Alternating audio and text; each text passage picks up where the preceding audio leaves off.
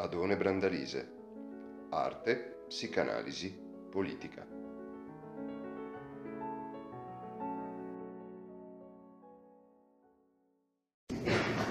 Ringrazio per eh, questa così amichevole presentazione. Io sono sempre stupito quando gli amici che introducono il mio intervento riescono a dare un'eccezionale prova di inventiva riuscendo anche ad attribuirmi il fatto di aver fatto qualcosa in vita mia, cosa tutto sommato molto discutibile.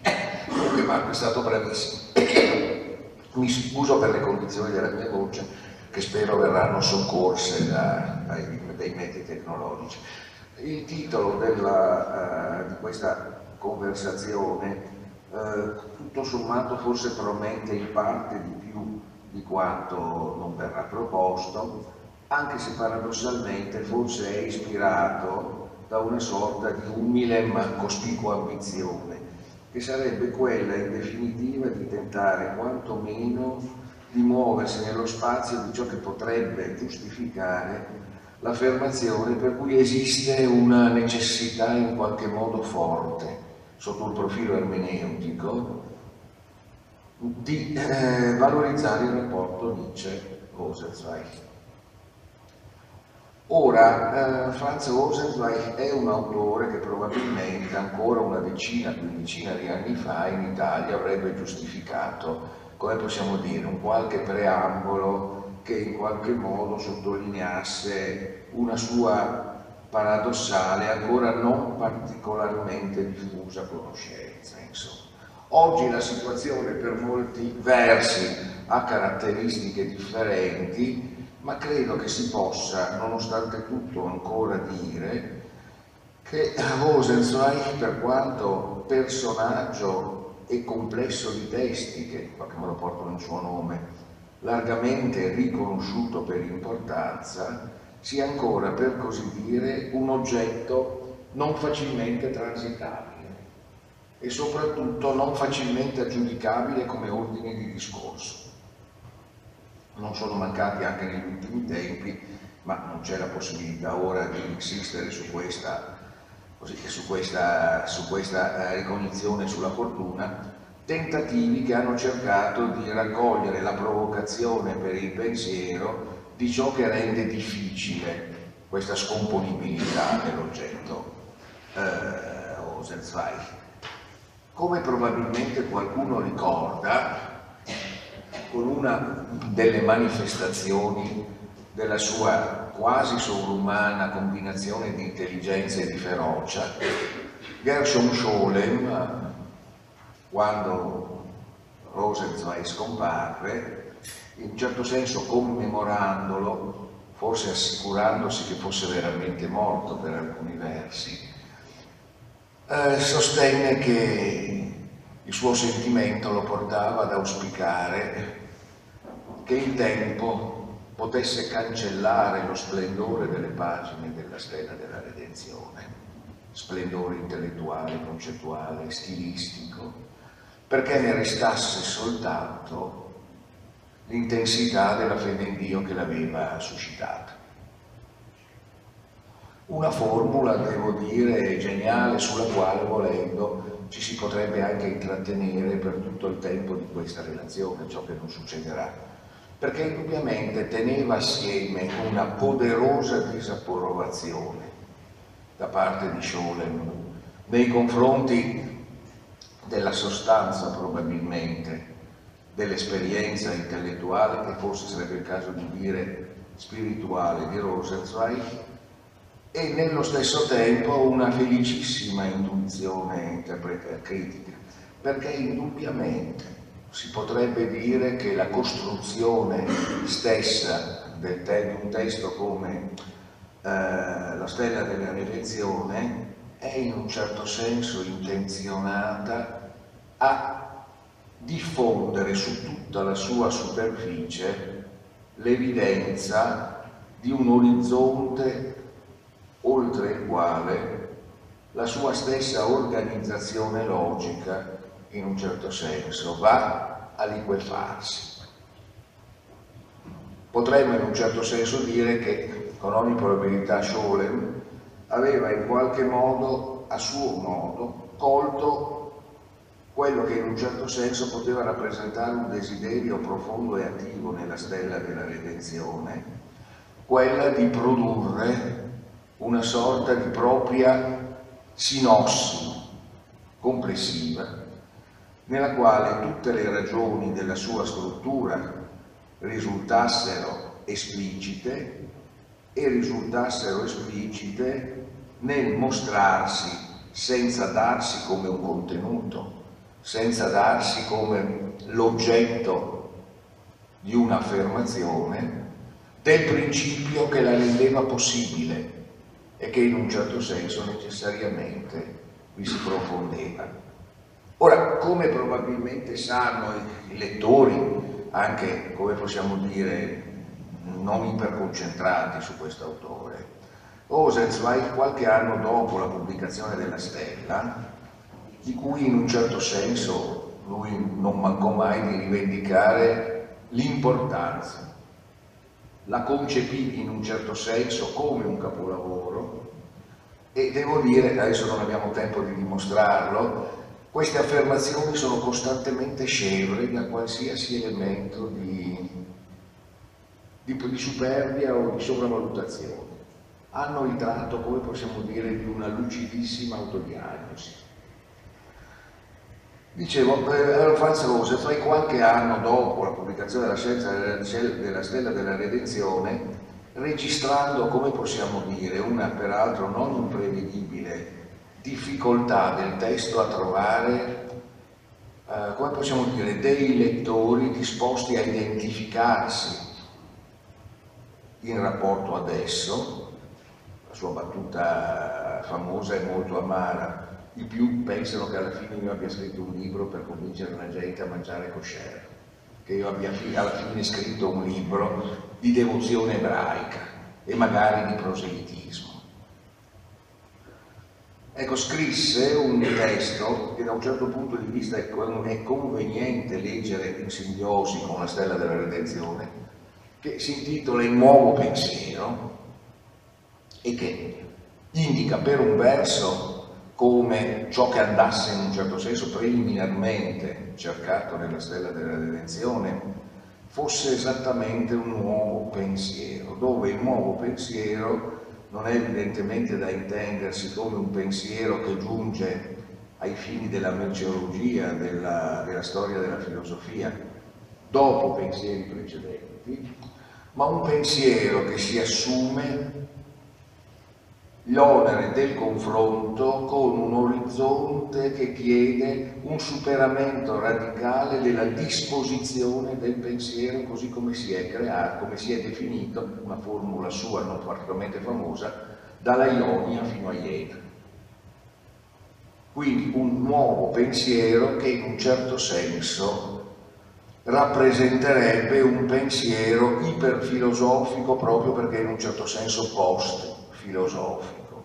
E qui forse, ma una battuta di pochi secondi che tocca un problema gigantesco, forse Rosenzweig rappresenta uno dei casi più importanti ricordate l'attacco ovviamente quel mio titolo recita in filosofos e riprende conseguentemente il primo capitolo della redenzione e in filosofos vuol dire contro il filosofo e contro la filosofia, rappresenta probabilmente uno di quei grandi episodi che caratterizzano l'orizzonte intellettuale primo novecentesco, in cui alcune grandi imprese, che non credo si possano mai ridurre a grandi imprese conoscitive, si configurano essenzialmente attraverso un rituale negativo nei confronti della filosofia.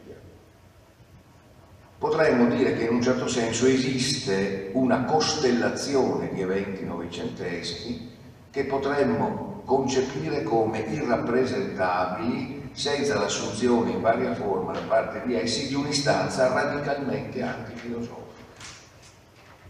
E siamo tutti, credo, d'accordo nel ritenere, anche se con conseguenze diverse, che questi gesti rappresentino però probabilmente alcuni dei luoghi decisivi ciò che pensiamo essere il pensiero novecentesco, in un certo senso la filosofia, per non restare troppo nel, nel generico pensate soltanto ai grandi gesti filosofici di esordio di ciò che chiamiamo sociologia, o forse ciò che avremmo dovuto chiamare allora sociologia, Max Weber, Durkheim, Tard, Simmel.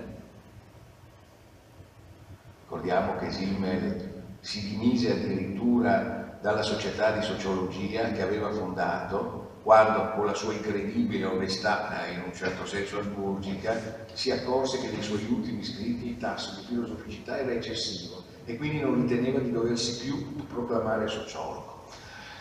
Ma pensate soltanto ovviamente a una scoperta come la psicanalisi, in definitiva, hm? le cui conseguenze per il pensiero eh, in un certo senso sono progredite come evidenza quanto più la psicanalisi è andata in direzione di una messa in questione radicale della sua stessa ragion d'essere. In un certo senso Rosenzweig costruisce le condizioni della stella della redenzione essenzialmente a partire da una affermazione che adesso riassumo rapidissimamente.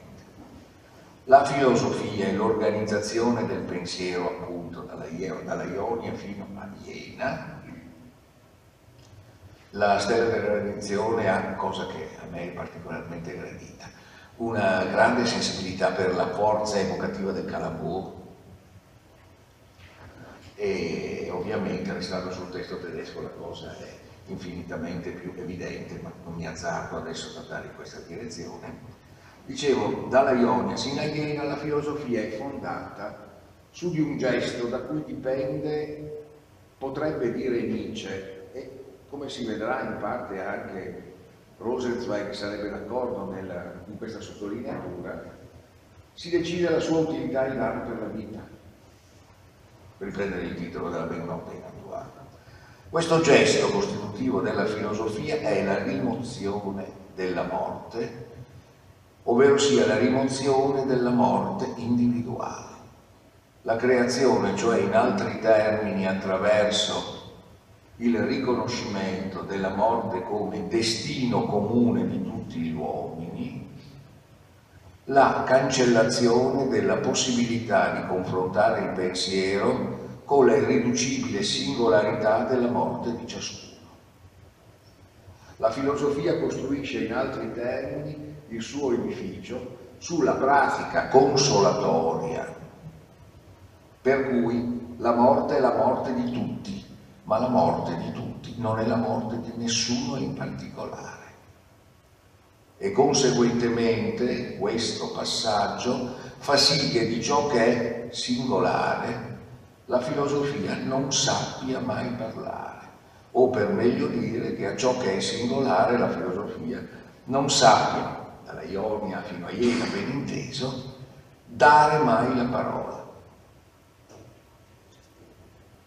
e che conseguentemente il gesto di rimozione della morte costituisca quello che per Rosenzweig in queste pagine iniziali è il gadget fondamentale della filosofia, ovvero sia la nozione di tutto.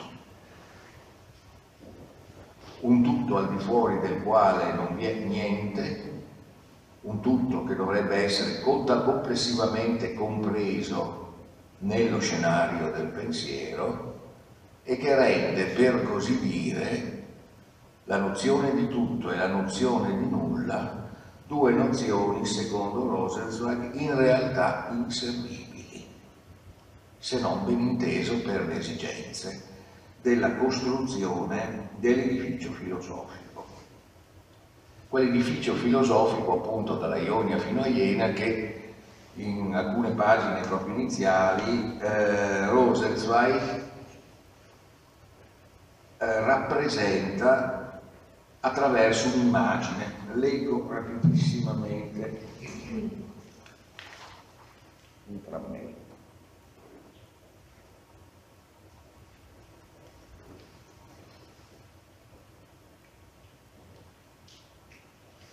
questo cosmo poi, nel suo essere un intreccio di due molteplicità, possiede adesso un'unità totalmente al di là di sé.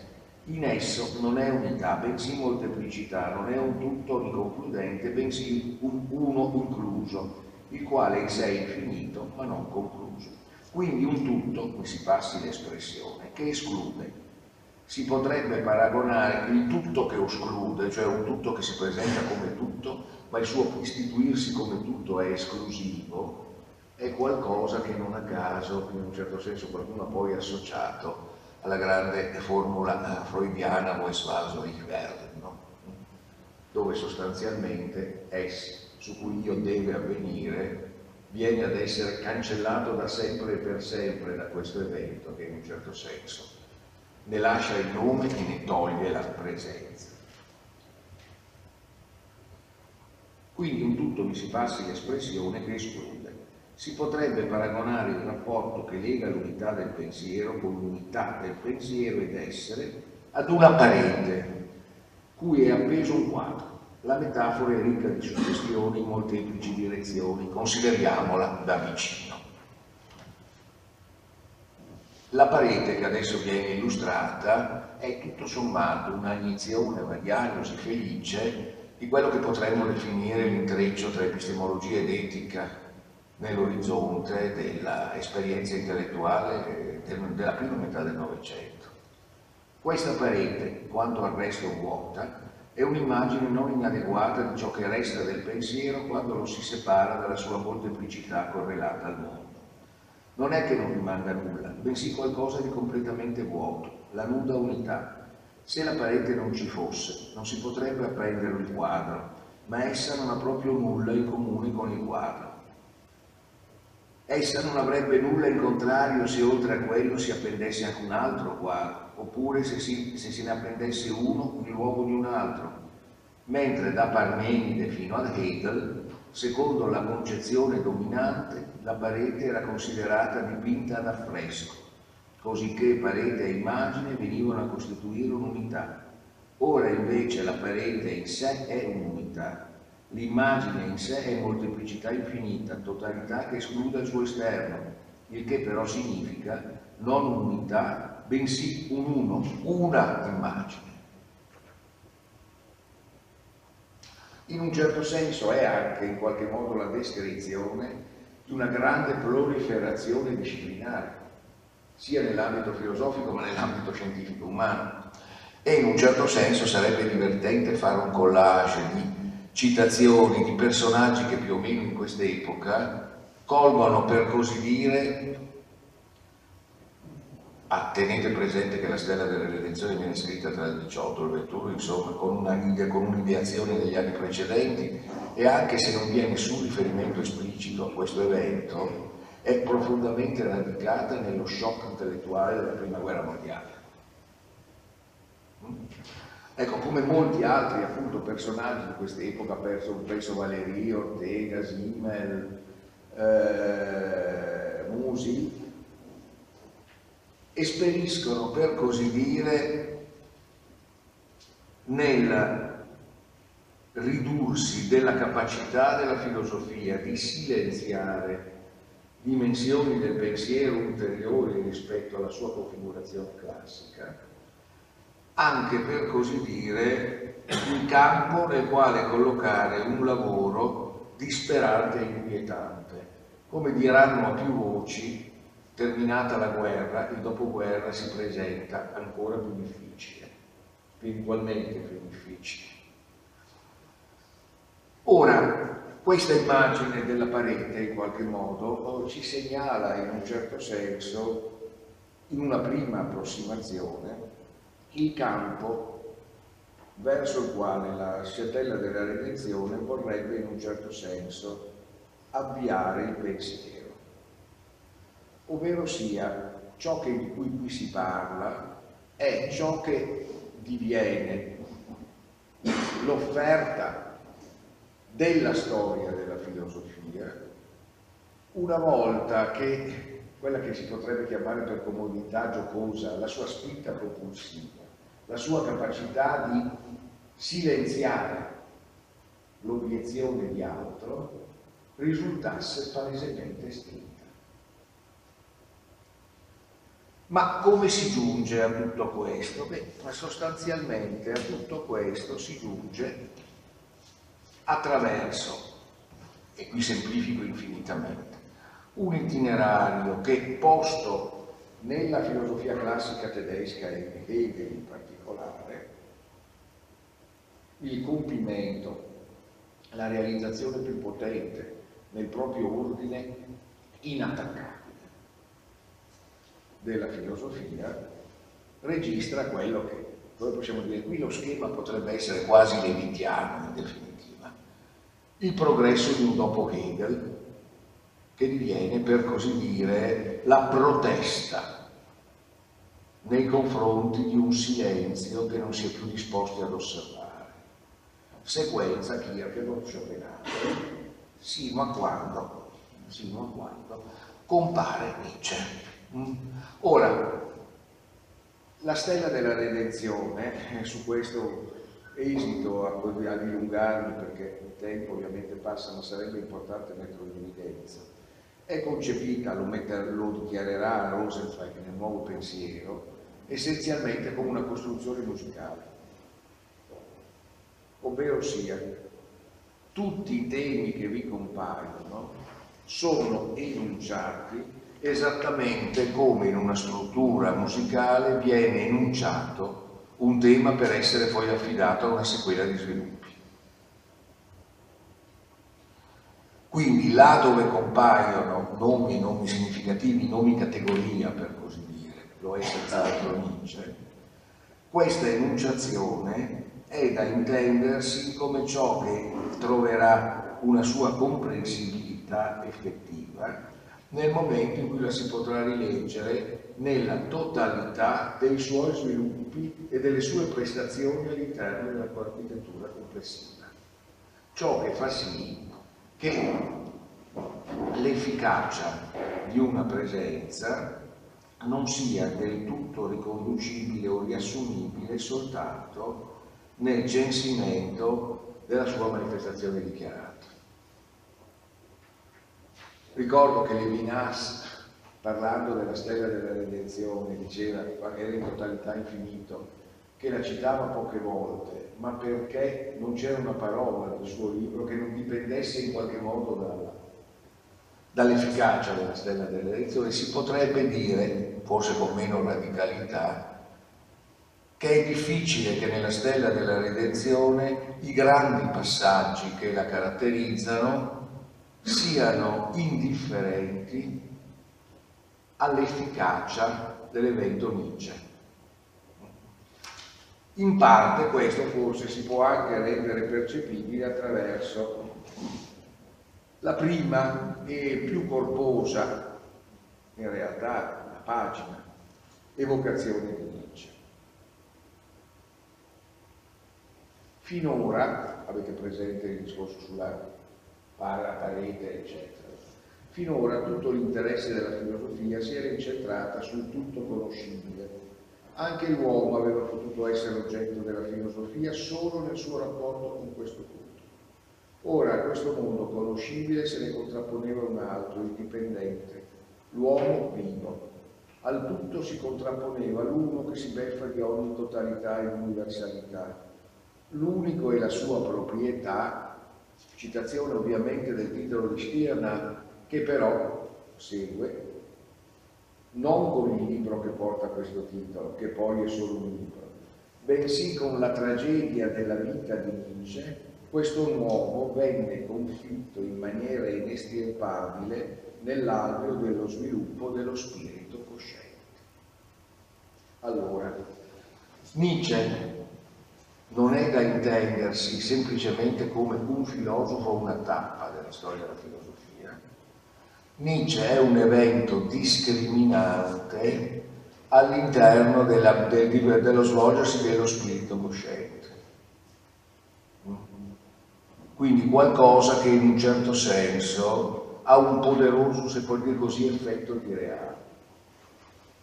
Questa cosa in realtà passa innanzitutto attraverso la costrizione della filosofia a confrontarsi con qualcosa che la rende inoperante, ovvero sia qualcosa che la filosofia non può che vivere come un radicale sabotaggio del suo funzionamento, ovvero sia, per l'appunto, il singolo. Nietzsche butta, per così dire, negli ingranaggi della filosofia la propria vita. Ma non si tratta qui evidentemente della biografia del filosofo che si mette accanto alla sua filosofia e chiede di essere citata e considerata come servizio ermeneutico. È l'evento della singolarità che organizza pensiero e linguaggio in maniera tale da non essere rimosso. Il corpo di tutto questo, rispetto anche all'asse Schopenhauer-Kierkegaard, non ha più l'aspetto della protesta contro il tutto, ma della messa in questione delle condizioni di funzionamento della macchina che trova nel tutto la propria identificazione. Allora, sotto questo profilo, ricordate, no? la filosofia rimuove la morte. La morte del singolo è essenzialmente l'emergere di ciò che è singolo come qualcosa a cui non è possibile darla da bere dicendogli che la sua anima sopravviverà è in altri termini qualcosa che impedisce di ridurre l'anima a qualcosa che dovrà sopravvivere al corpo. Conseguentemente, come vedremo tra un attimo, la filosofia ha sempre in un certo senso proposto allo spirito di emanciparsi dal limite singolare dell'anima. Nietzsche, ovviamente, come lo, sappiamo, è innanzitutto qui il critico dell'espirito, il critico della desensibilizzazione, dove il pensiero per acquisire lucidità e forza costruttiva è costretto a rimuovere la sensorialità e la sensibilità. Qui abbiamo una mistificazione, abbiamo una scelta strutturante uno spazio che ha alla sua base un costo decisivo. Solo qui, infatti, solo in questo passaggio, dice Rosenzweig, vi era qualcosa di nuovo. Il qualcosa di nuovo è ciò che in un certo senso si lega a ciò che assumendo questa novità farà del pensiero di Rosenzweig un nuovo pensiero da sempre i poeti avevano parlato della vita e della propria anima. La poesia, come sappiamo, è il luogo della menzogna platonicamente anche, e i poeti da sempre avevano rappresentato come poeti la non verità a fronte di una verità fatta coincidere con tutto. Ma erano poeti, ovvero sia, direbbe Rosenzweig, il loro riconoscimento come poeti, sto semplificando molto perché in tutto ciò che stiamo dicendo una partitura legata alle stratificazioni del pensiero ebraico andrebbe messa in evidenza con una particolare puntigliosità che adesso non è possibile fare. Però i, i, poeti, i poeti sono neutralizzati, in un certo senso esorcizzati, dal loro essere poeti in quanto poeti la filosofia sembrerebbe poter non prenderne in considerazione. Da sempre i poeti avevano parlato della vita e della propria anima, non così i filosofi. Da sempre i santi avevano vissuto la vita ed erano vissuti per la propria anima, ma di nuovo non così i filosofi.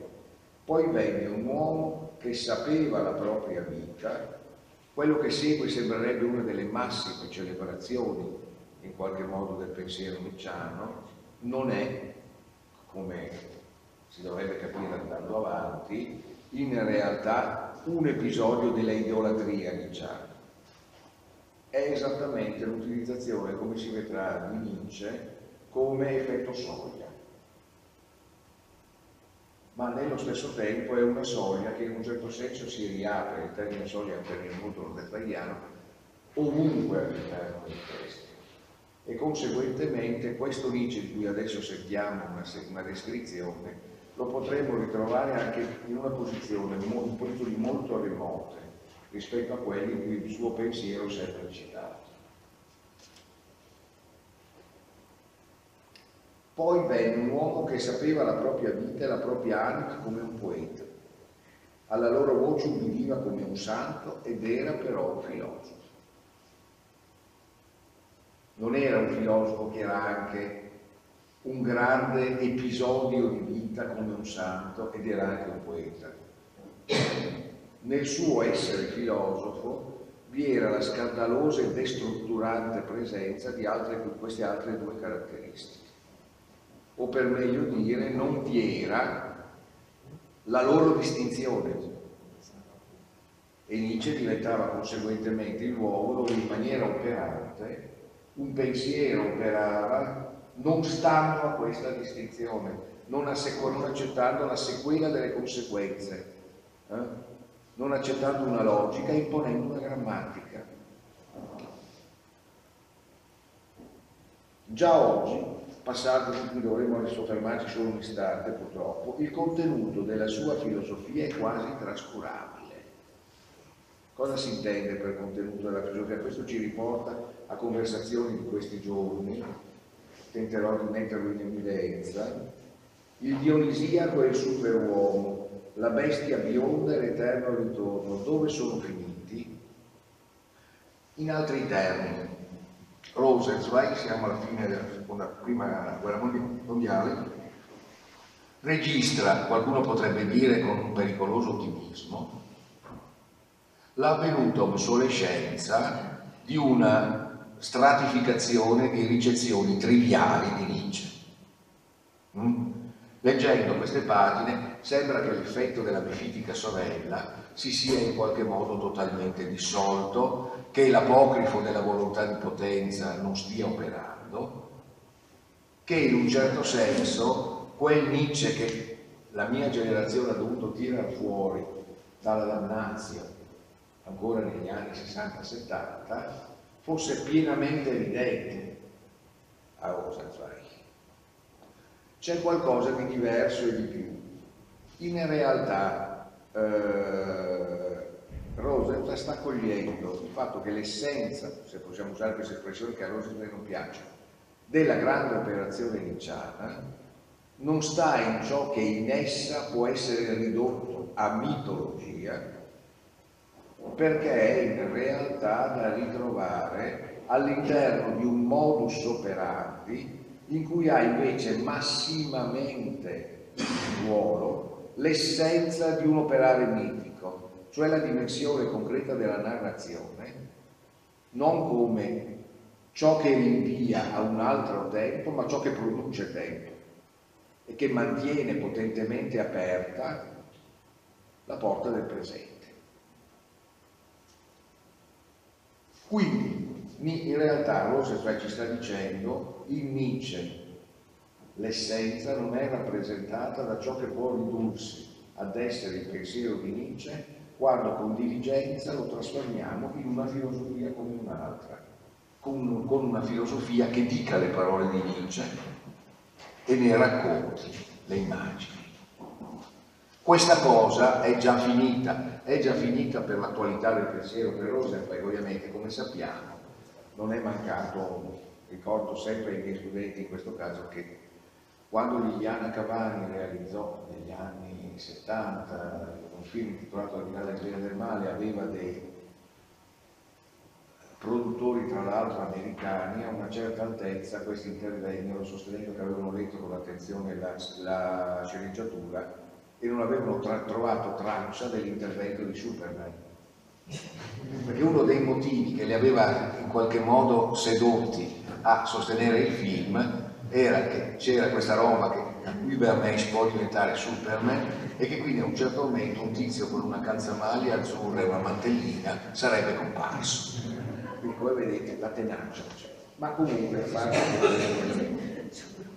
Ma lui, lui Nietzsche, che nel mutare delle immagini del suo pensiero mutava se stesso, lui la cui anima non temeva alcuna altezza e si arrampicava seguendo il temerario spirito scalatore su su fino alla scoscesa vetta della follia, dove non c'era più alcun oltre, proprio lui e quelli da cui nessuno di quanti devono filosofare può ormai prescindere.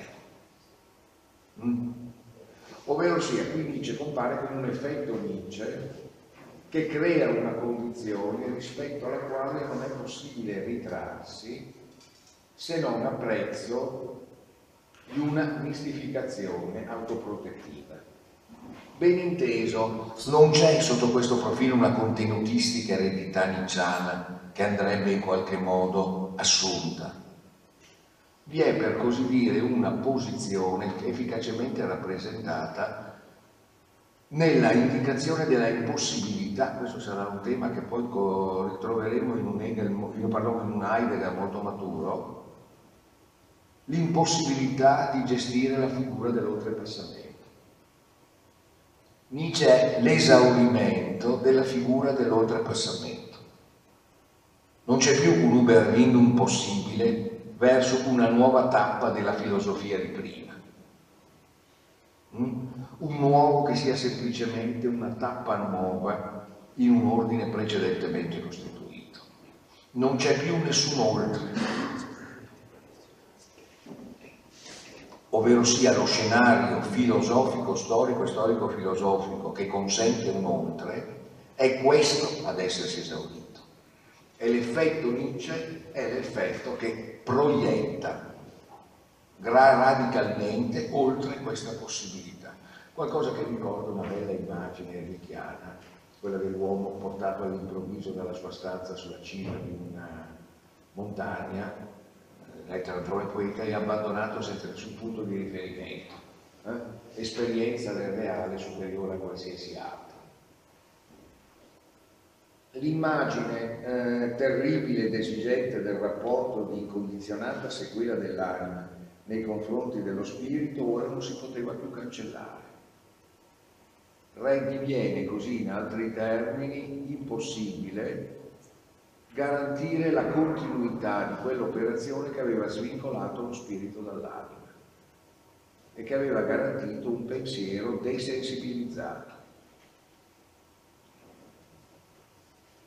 Difatti che vedrete che dopo, quanto tempo? 10 si No, perché eh, vorrei arrivare a un ultimo passaggio che, che, come vedrete coinvolgerà un altro personaggio essenziale nella percezione dell'effetto Nietzsche Rosenberg che è Goethe, ci arriveremo tra un attimo.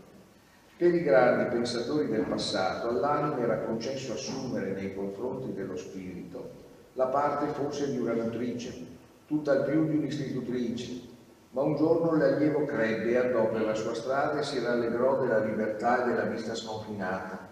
Esclusivamente con disgusto ripensava ormai ai quattro angusti muri tra cui era cresciuto. Lo spirito, un po' di pasticci nella gestione eh, della, eh,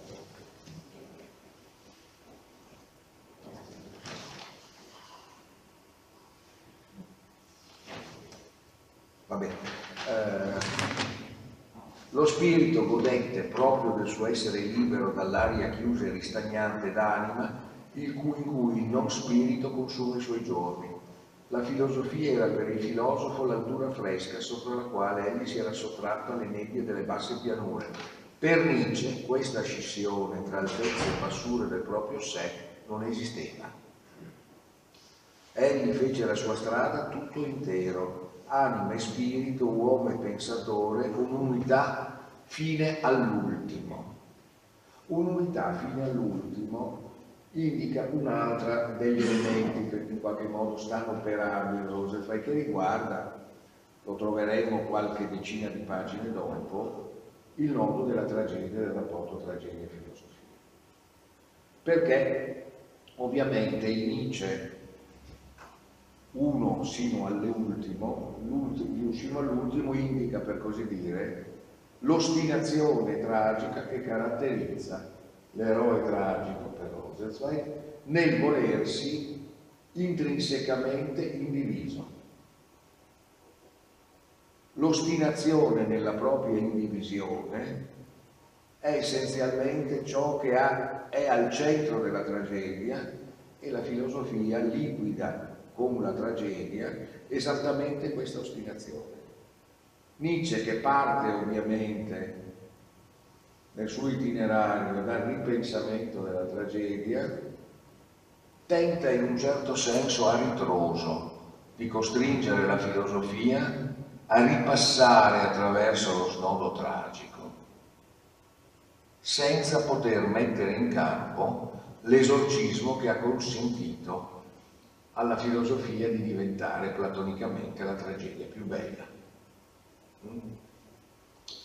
Ora, come vi dicevo, non è in particolare un'apologia nicciana, tanto è vero che, come avete visto nelle righe precedenti, nella rappresentazione di questo spirito che se ne va gioioso dalla prigione dell'anima, voi avete avuto modo di vedere un'evocazione non nominativa ma potentissima di qualcosa che rappresenta per Rosenzweig probabilmente il vertice di quella modernità che in questo personaggio viene superata rispetto ai limiti filosofici che la caratterizzano, perché si riferimento a Goethe. Lo spirito che scappa dalla prigione dell'anima è l'immagine faustiana, che fugge dalla sua condizione di di relegato nella cella in qualche modo del docente universitario dell'antica università tedesca e grazie a Mefistofele può percorrere come un lampo l'universo. È Goethe. È Goethe in altri termini inteso come la realizzazione massima di quella che più avanti Rosenzweig chiamerà l'incarnazione giovannea dell'esperienza cristiana. ovvero sia Goethe la realizzazione paradossalmente massima, proprio perché totalmente pagana, del cristianesimo inteso come totale adesione del singolo al proprio destino. Goethe diventa così in un certo senso l'immagine per tanti versi connessa con Nietzsche di colui che prega per essere quello che è, che vuole essenzialmente coincidere con il proprio destino. Una preghiera che è sempre esaurita e che rappresenta, però, e qui comincerebbe un altro passaggio, un altro passo, ma il tempo in qualche modo è scaduto, che rappresenta il vero effetto per Rosenzweig di Nietzsche, cioè portare al massimo grado la paganità del, del cristianesimo, portare in senso positivo l'offerta cristiana al punto supremo oltre il quale essa diviene, oltrepassando Goethe e in un certo senso esaudendo Nietzsche la richiesta di quella accelerazione che apre in direzione dell'eternità.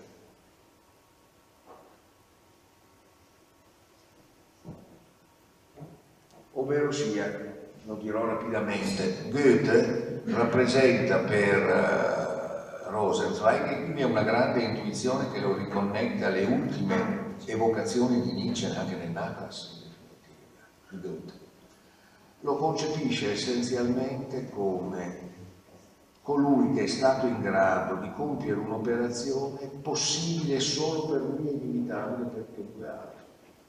Quella cioè di attraversare il cuore della modernità restandone indenne. Di essere, come Nietzsche metteva in evidenza più volte, un superuomo per se stesso, un oltreuomo per se stesso e un pedagogo per gli altri di attraversare il moderno venendone celebrato, senza in realtà aderire a nessuno delle sue grandi proposte. Essere riconosciuto dai romantici, essere riconosciuto dagli idealisti, in realtà disprezzando gli altri. Di essere in altri termini quella cosa che si trova su quel crinale montuoso in cui Zarathustra, uso proprio espressioni sue, pianta in qualche modo la sua evidenza.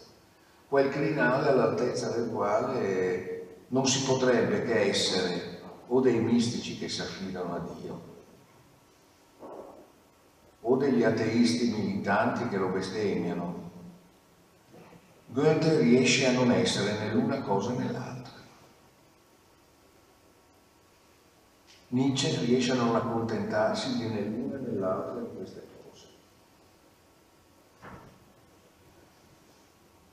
Creano in un certo senso entrambi la, la eh, condizione perché si possa mettere finalmente in campo un discorso sulla, sulla eternità totalmente emancipato da qualcosa che fa dell'eternità un tempo altro che dovrebbe risarcire la condizione caduta, l'eternità che si insegue esattamente al cuore della temporalità, della temporalità piena.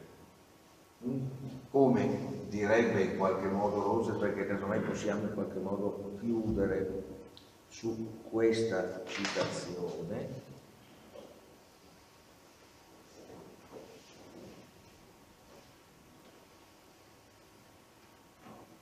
casomai ricostruisco, cioè sostanzialmente dice Rosenzweig se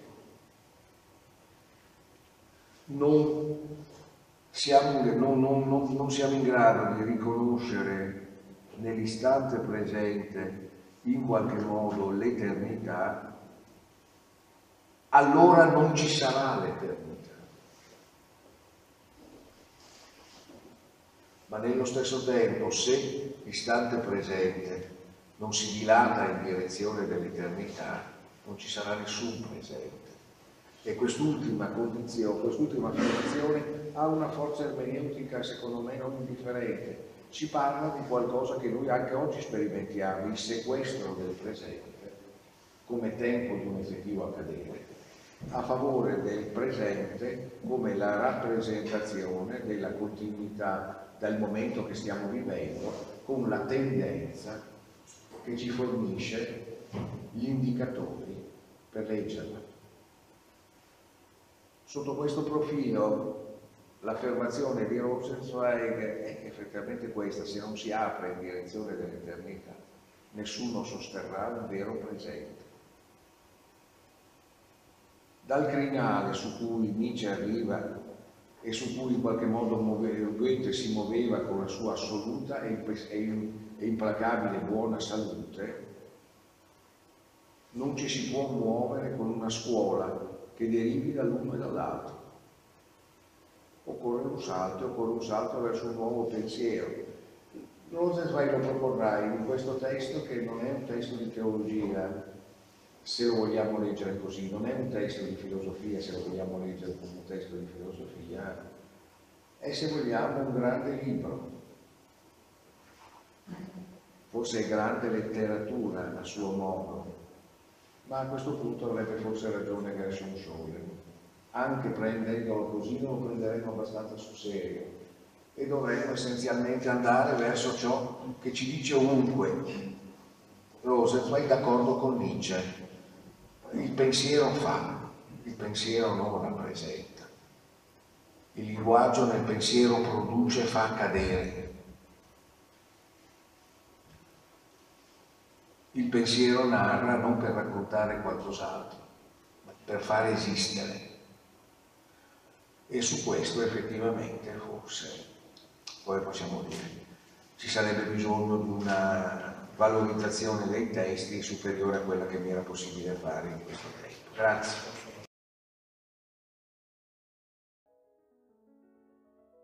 Ti è piaciuta questa puntata? Segui gli aggiornamenti del podcast Adone Brandalise su Spotify e la pagina Facebook Adone Brandalise Teoria della letteratura. Alla prossima!